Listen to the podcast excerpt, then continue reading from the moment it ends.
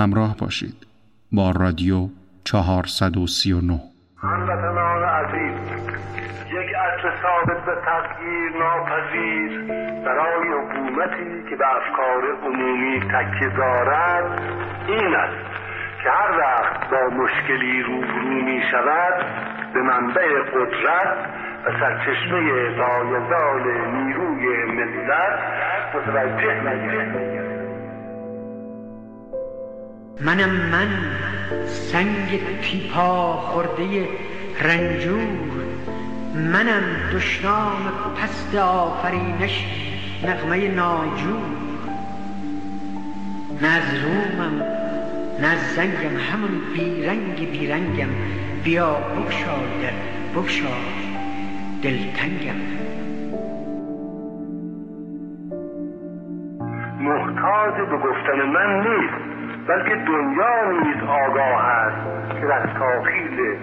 سابقه و جنبش پر افتخار اخیر ایران را هیچ کس جز ملت شاهد گذاری نکرد.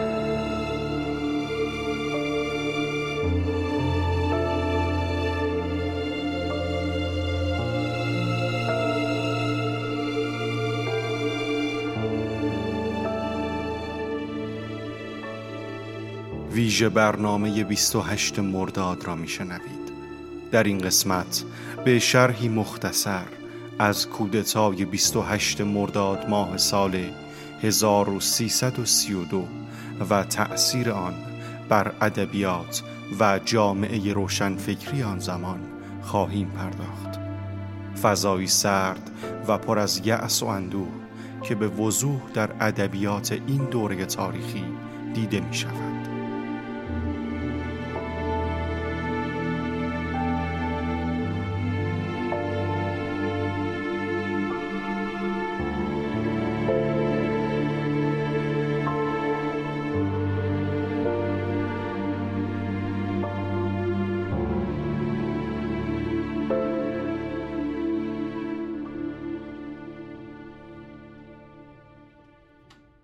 کودتای 28 مرداد کودتایی بود با طرح و حمایت مالی و اجرایی سرویس اطلاعات مخفی بریتانیا و آمریکا که با همراهی بخشی از ارتش شاهنشاهی و پشتیبانی مخالفان محمد مصدق مانند سید ابوالقاسم کاشانی با هدف سرنگونی دولت ملی و قانونی محمد مصدق در سال 1332 رخ داد.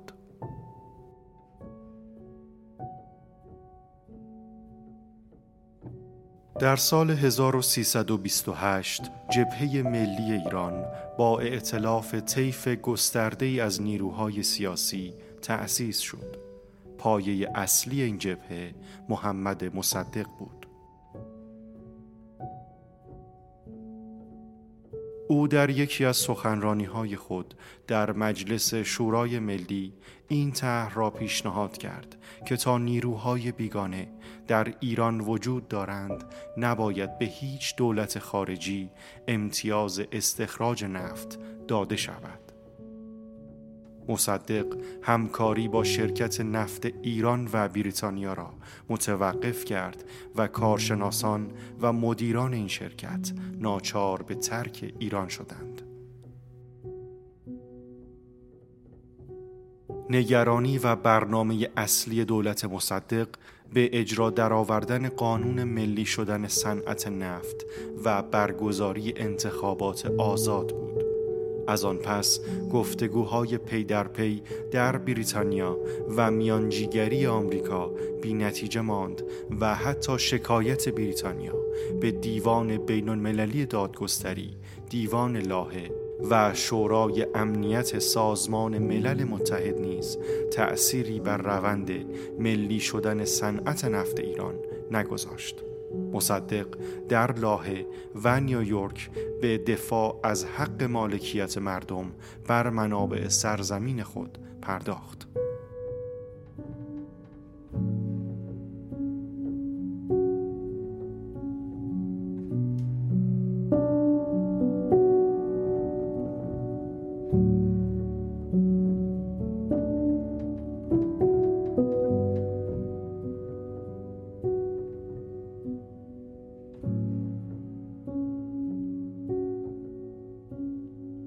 در این سرای بی کسی کسی به در نمی زند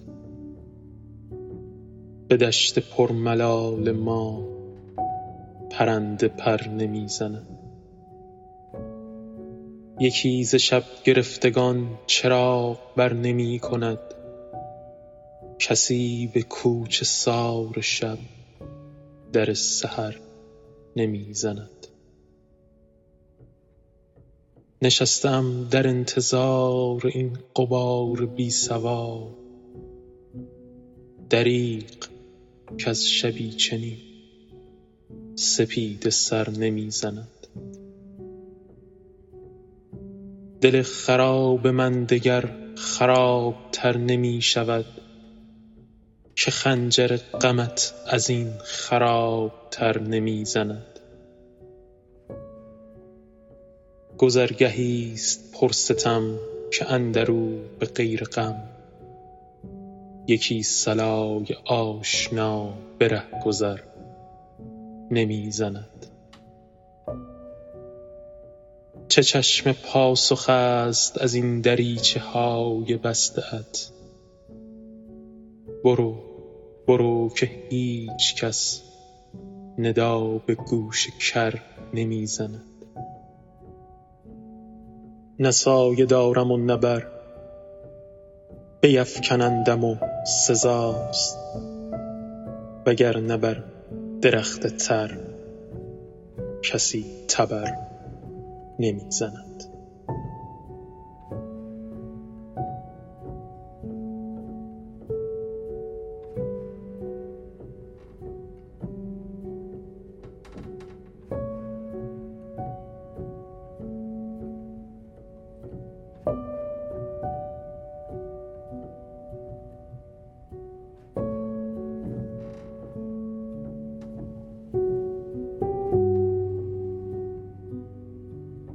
غزلی از هوشنگ ابتهاج شنیدید و موسیقی کلوز اثر ادی کارسن.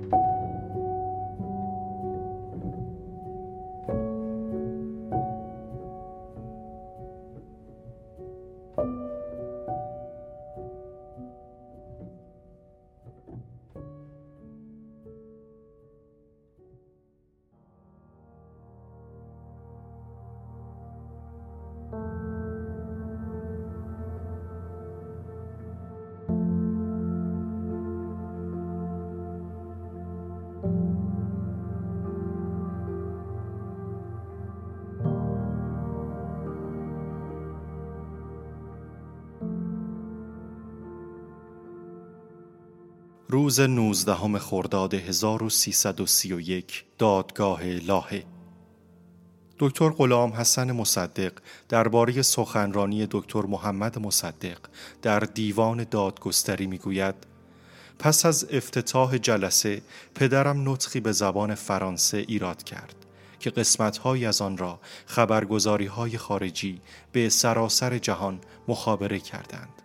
بیانات او جنبه حقوقی، سیاسی و تبلیغاتی داشت در جریان این سخنرانی عدهای از تماشاچیان به گریه افتادند مکنیر قاضی انگلیسی که طبق سنت معمول در دادگاه های انگلستان کلاهگیس بلندی داشت سرش را پایین انداخته و به دقت به سخنان دکتر محمد مصدق گوش می کرد. دکتر مصدق در بخشی از سخنرانی خود گفت بشریت مدتی است که به فکر افتاده که به جای توسل به زور و فشار اختلافات خود را از طریق حق و عدالت و به وسیله دادگاه های دادگستری بین المللی حل و فصل نماید. سرانجام پس از برگزاری جلسات مختلف و پس از گذشت یک ماه از دادگاه لاهه خبر پیروزی ایران در لاهه منتشر شد.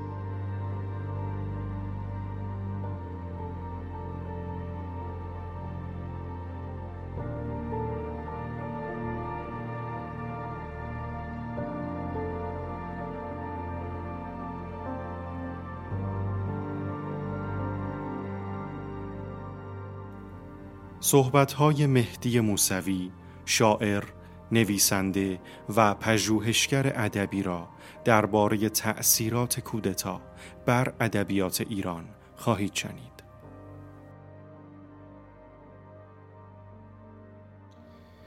صحبت کردن در مورد اثر کودتای 28 مرداد روی ادبیات و هنر خیلی ساده نیست چون میگم خیلی مسائل مختلفی رو در بر می‌گیره وجه های گوناگونی داره اما اگر بخوام خیلی خلاصه ارز کنم تو چند دقیقه واقعا این مسئله مهم و این اتفاق این تاثیر رو واقعا تو چند دقیقه خیلی سخت جمع کردن. اما اگه بخوام خیلی خلاصه ارز کنم می‌تونم به دو وجه مختلف تقسیم کنم.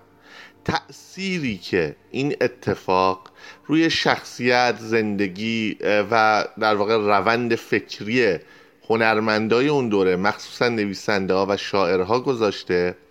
و تأثیری که روی شعر اونها گذاشته.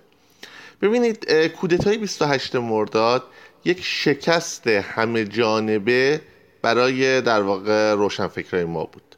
شما ببینید بسیاری از روشنفکران اون زمان یا حالا چه به صورت رسمی یا نه لحاظ فکری وابستگی هایی یا به حزب توده داشتن یا به در واقع جبهه ملی. و این دو قش این دو گروه هر دوتا خب بعد از میگم اتفاقات کودتا از چند جهت افسرده شدن از چند جهت احساس شکستن آرمان هاشون رو داشتن.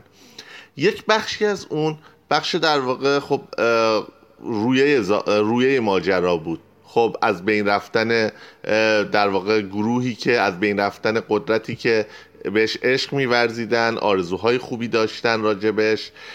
بخش دیگرش هم در واقع طبعات اون ماجرا بود. یعنی سانسوری که خب جامعه رو در بر گرفت شرایط نوشتن شرایط کتاب چاپ کردن دشوارتر شد و از طرف دیگه حتی از بعضی از این نویسندگان خب راهی زندان شدن مورد بازجویی قرار گرفتن دادگاهی شدن. و طبعات بسیار سختی رو تجربه کردن. همه اینها دست به دست هم داد تا اون افسردگی جای اون سرزندگی و امید خودش قد علم کنه و این فکر این نویسنده رو به خودش مشغول کنه. یادتون باشه بخشی از این ناامیدی و افسردگی بیش از اون که در واقع به خود حالا ماجرای کودتای 28 مرداد برگرده به سرخوردگی اونها از مردم احزاب سیاسی که طرفدارشون بودند و و و برمیگشت. یعنی مردمی که دولت مصدق رو تنها گذاشتن پشتش رو خالی کردن و باعث شدن که یک کودتای شکست خورده یک کودتای بسیار اصلا دیگه تقریبا از بین رفته توسط چند لومپن در خیابون ها بتونه به سرانجام برسه و دولت مصدق سقوط کنه خب این خیلی دردناک بود برای هنرمندا.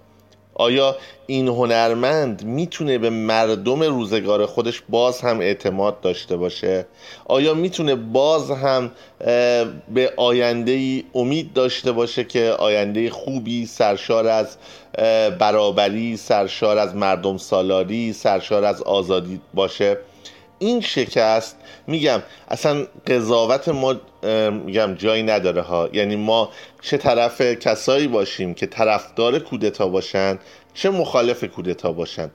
هر دو طرف ماجرا نمی‌تونن انکار کنن که هنرمندی روشن فکری که طرفدار اون گروه حاکم هست وقتی اون گروه حاکم به اون شکل وحشتناک سقوط می‌کنه اون در واقع زندان ها اعدام ها نمی‌دونم محدودیت ها انجام میپذیره طبیعتا نمی‌تونه خوشحال باشه. میگم ما هر طرف ماجرا هم بیستیم می‌تونیم درک کنیم هنرمند اون روزگار رو.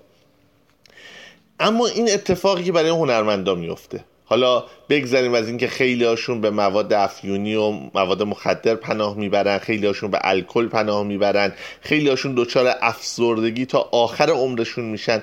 اصلا وارد این بحثا نمیشن و تاثیراتی که روی زندگی این افراد داره. بخش دیگهش بخش هنری ماجراست. بخش زایش هنریه که خیلی عجیبه خیلی تلخه ولی در این قسمت یک پیشرفت عظیمی حاصل میشه. بخشی از مهمترین شاهکارهای ادبی ادبیات معاصر ما مرهون همون سال هاست. مرهون در واقع اتفاقات تلخیه که برای کشور افتاد و این رنج این رنجی که هنرمندان حس کردن در آثارشون منعکس شد و مثلا شد کتیبه اخوان. این داستان کتیبه اخوان اون داستان نمادینی که در واقع یک حالا کتیبه ای که از این رو به اون رو برمیگردوننش با هزاران تلاش و یک پوچی حالا مطلقه یک در واقع وضعیت ابزوردیه که هیچ راه گریزی ازش نیست یک در واقع تلاش سیزیفواری برای تغییر اما شکست خورده. خب این شاهکارها از دل همون اتفاق بیرون اومد. در واقع بهترین آثار نصرت رحمانی بهترین آثار شاملو بهترین آثار فروغ فرخزاد بهترین آثار میگم مهدی اخوان سالس تمامی اون نسل اصلا نیما یوشیج و بسیاری کسان دیگه جلال آل احمد و بسیاری کسان دیگه. حالا یه مقدار با تقدم و تأخر عرض می‌کنم. نمی‌خوام بگم که همه اینها به خاطر کودتای 28 مرداد بود. اما تمامی در واقع اون تغییر و تحولی که در آثار اونها دیده شد به خاطر اون رنج عظیمی بود که در ذهن این افراد شکل گرفته بود در وجود این افراد لونه کرده بود. و ما دیدیم که تقریبا اکثر شاهکارهای ادبیات جهان محصول رنجه. شما رد پای جنگ جهانی اول جنگ جهانی دوم جنگ ویتنام جنگ ایران و عراق بسیاری از در واقع جنگ ها تا اونها. جنگ داخلی حتی آمریکا رو این رد پا رو جنگ ها رو نابودی ها رو کودتاها رو دیکتاتوری ها رو اعدام ها رو رد پاشون رو در بسیاری از شاهکارهای ادبی می‌بینید. چون در واقع هنر انگار زاییده رنجه. هنر شاهکار هنر اصیل زاییده سرخوشی نیست. زاییده حتی امید نیست. و این خیلی شاید ترسناک باشه ولی چیزی هست که اتفاق افتاد. نمی‌تونیم بگیم ما خوشحالیم که کودتای 28 مرداد اتفاق افتاد و اون آثار ادبی و هنری زیبا خلق شدن.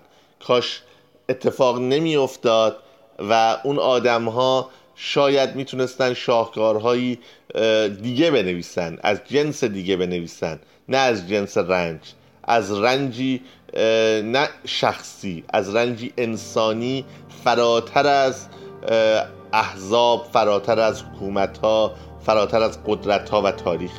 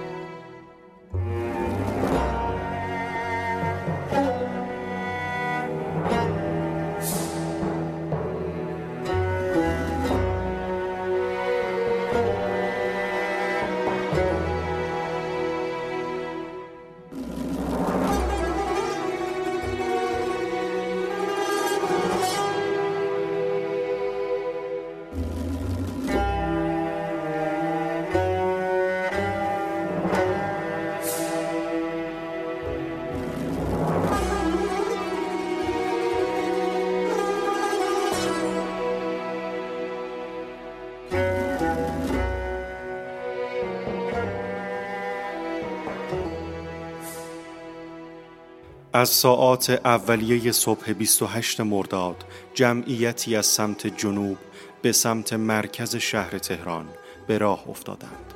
عوامل کودتا با پیگیری و خرج کردن مبالغ زیادی پول نیروهایی از اوباش و زنان محلات مختلف را یکدل کردند و صبح روز چهارشنبه 28 مرداد سال 1332 خیابانهای تهران شاهد حرکت این نیروها و نیروهای نظامی با شعار جاوید شاه بود.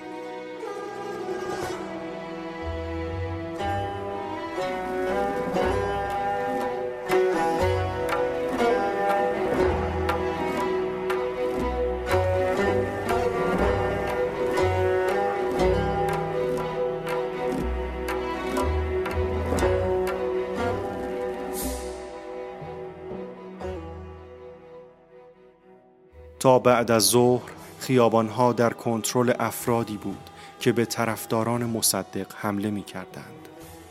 دفترهای احزاب و نشریات طرفدار مصدق یا حزب توده قارت شد و به آتش کشیده شد.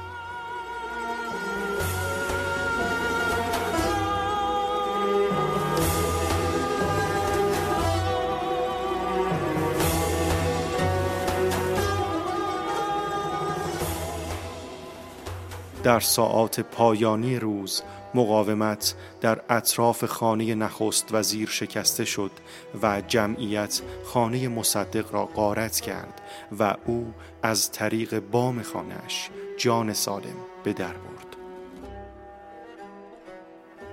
مهدی میر اشرافی فرمان ازل مصدق و نصب سرلشکر زاهدی را از رادیو خواند.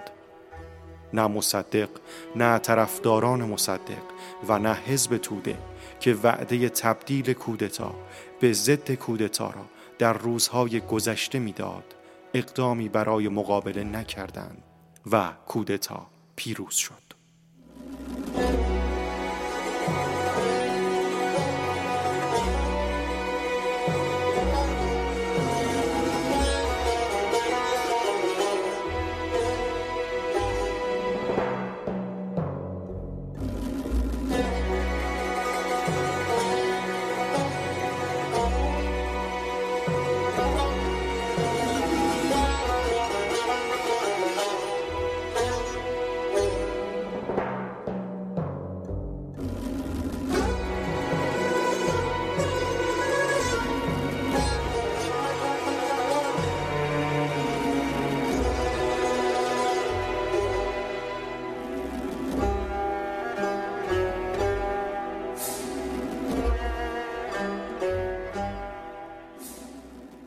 سلامت را نمی‌خواهند پاسخ گفت.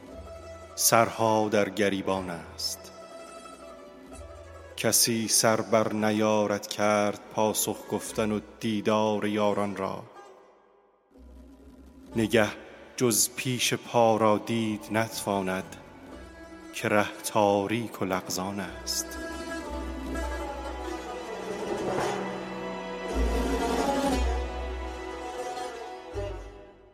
وگر دست محبت سو کسی یازی به اکراه آورد دست از بغل بیرون که سرما سخت سوزان است.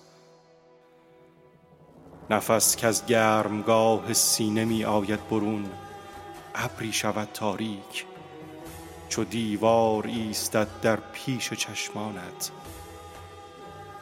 نفس کین است پس دیگر چه داری چشم؟ ز چشم دوستان دور یا نزدیک.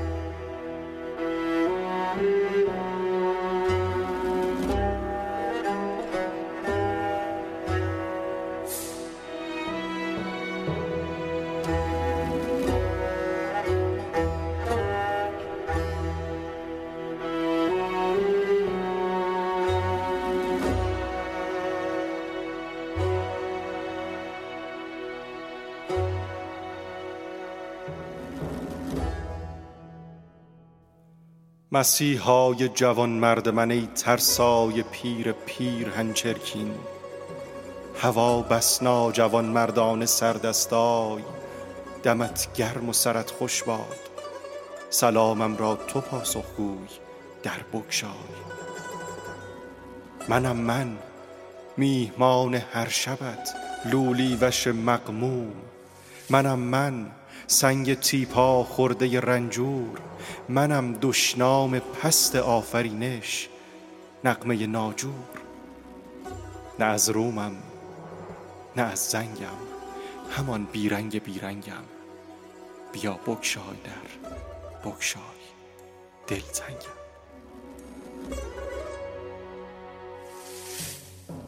حریفا میزبانا میهمان سال و ماهت پشت در. چون موج می لرزد. تگرگی نیست مرگی نیست. صدایی گر شنیدی صحبت سرما و دندان است. من امشب آمدستم وام بگذارم. حسابت را کنار جام بگذارم. چه می‌گویی که بیگه شد سحر شد بامداد آمد. فریبت می‌دهد بر آسمان این سرخی بعد از سحرگه نیست. حریفا گوش سرما برده است این. یادگار سیلی سرد زمستان است. و قندیل سپهر تنگ میدان مرده یا زنده؟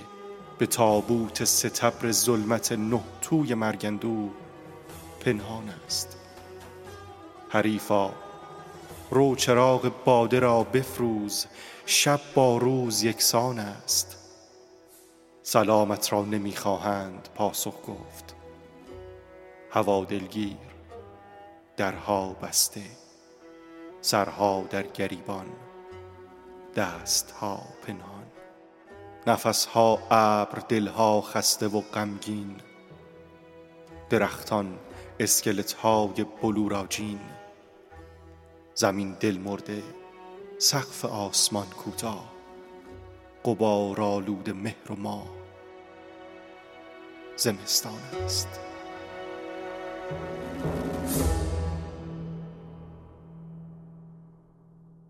شعر زمستان را شنیدید. از مهدی اخوان و سالس و موسیقی سوگ اثر استاد حسین علیزاده.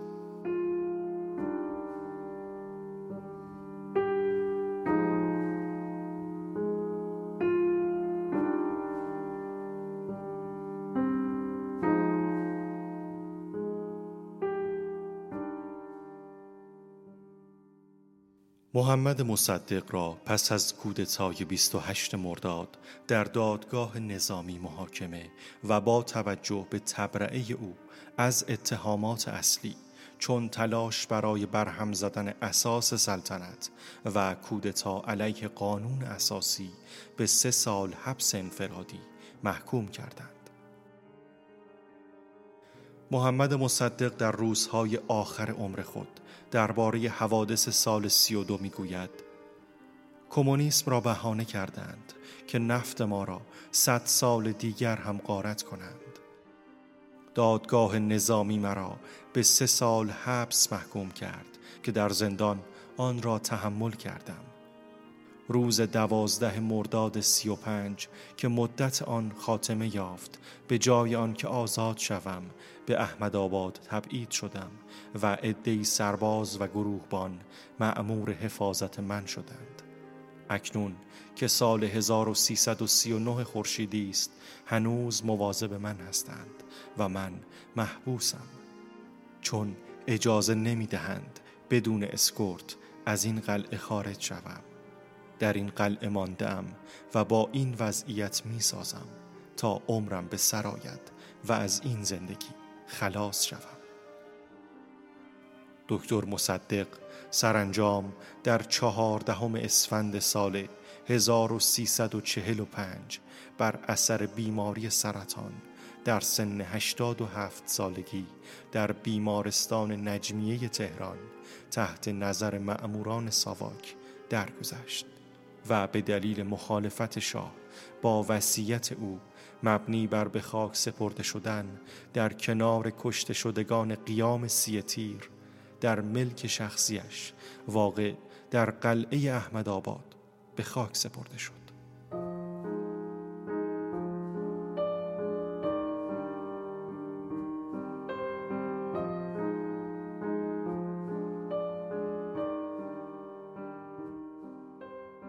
این روزها این گونم. ببین دستم چه کند پیش می رود. انگار هر شعر باکر ای را سرودم. پایم چه خسته می کشدم گویی کت بست از خم هر راه رفتم. تا زیر هر کجا حتی شنودم هر بار شیون تیر خلاص را. ای دوست ای دوست این روزها با هر که دوست می شوم احساس می کنم آنقدر دوست بوده ایم که دیگر وقت خیانت است. انبوه غم حریم و حرمت خود را از دست داده است. دیریست هیچ کار ندارم. مانند یک وزیر وقتی که هیچ کار نداری تو هیچ کاری من هیچ کارم یعنی که شاعرم. گیرم از این کنایه هیچ نفهمی. این روزها این گونم فرهاد واری که تیشه خود را گم کرده است. آغاز انهدام چنین است. این گونه بود آغاز انقراض سلسله مردان. یاران. وقتی صدای حادثه خوابید بر سنگ گور من بنویسید.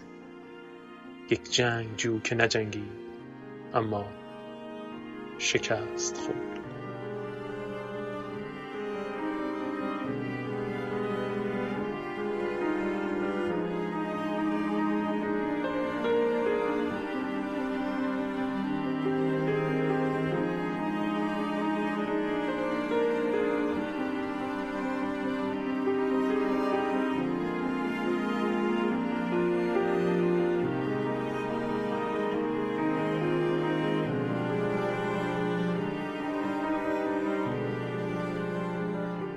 شعری از نصرت رحمانی شنیدید و موسیقی خیلی وقت پیش اثر نووا فاندن.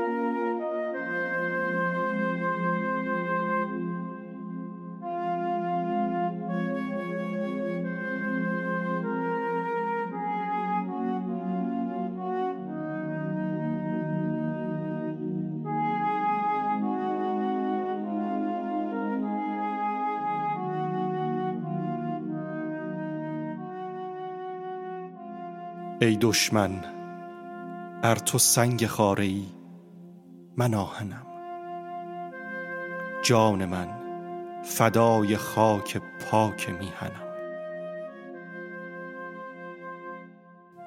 صدای غلام حسین بنان در شب 27 مهر ماه سال 1323 در دبستان نظامی در چهار راه استانبول مانند قلب دکتر حسین گل گلاب و روح الله خالقی رهبر ارکستر و شاید همه کسانی که آنجا بودند می لرزید. مثل وقتی که دکتر حسین گل گلاب یک ماه و نیم قبلش با آن حال آشفته در دفتر روح الله خالقی را در خیابان هدایت باز کرد و بغزش با این دو بیت شکسته شد بغز سرزمینی که سه سال بود در اشغال سربازان متفق بود.